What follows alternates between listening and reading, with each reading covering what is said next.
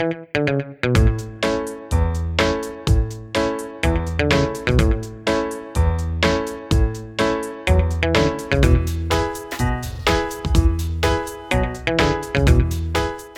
che ti rigira, mi sono convinto che la localizzazione del software è esattamente come nella vita reale è parlare una lingua straniera.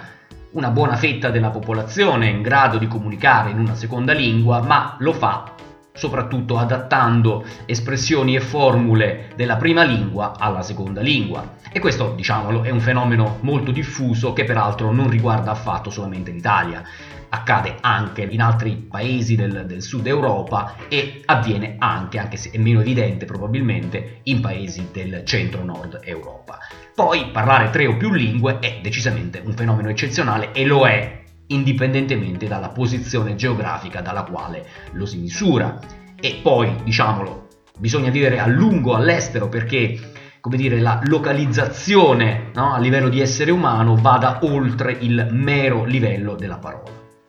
Nel software è esattamente lo stesso. Ora, fin dalla notte dei tempi di .NET, Microsoft ha reso estremamente semplice e fattibile la traduzione e la così, visualizzazione di testi tradotti da una lingua all'altra. Avviene lo stesso in ambito eh, di altri sistemi operativi, che siano macOS, iOS, Android, eccetera. Ecco, il punto che mi preme sottolineare è che la semplice equazione localizzazione uguale traduzione di termini non è tutto. È tutto quanto serve fare nella maggior parte dei casi, ma in realtà localizzazione significa molto ma molto di più.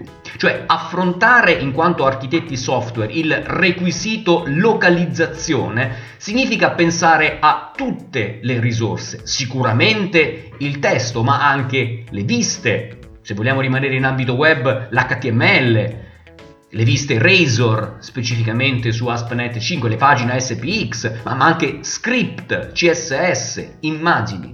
Certo, non è che serva tradurre, adattare, localizzare tutto tutte le volte, ma sicuramente è necessario, in quanto architetti software, considerare tutti gli scenari, tenerli tutti quanti a mente, semmai soltanto per scartare dicendo questo applica, si applica, questo non si applica in questo particolare eh, scenario. Ecco, la, la, la cosa importante da notare è che per tutto questo mondo attorno al concetto base di localizzazione, a livello di infrastruttura non c'è mai stato un supporto serio. Ora, nel caso specifico di ASP.NET qualcosa di straforo si può fare usando i display mode, ma a parte quello non c'è altro. E peraltro i display mode, che ben pochi conoscono, sono anche una delle migliori eh, feature di ASP.NET MVC.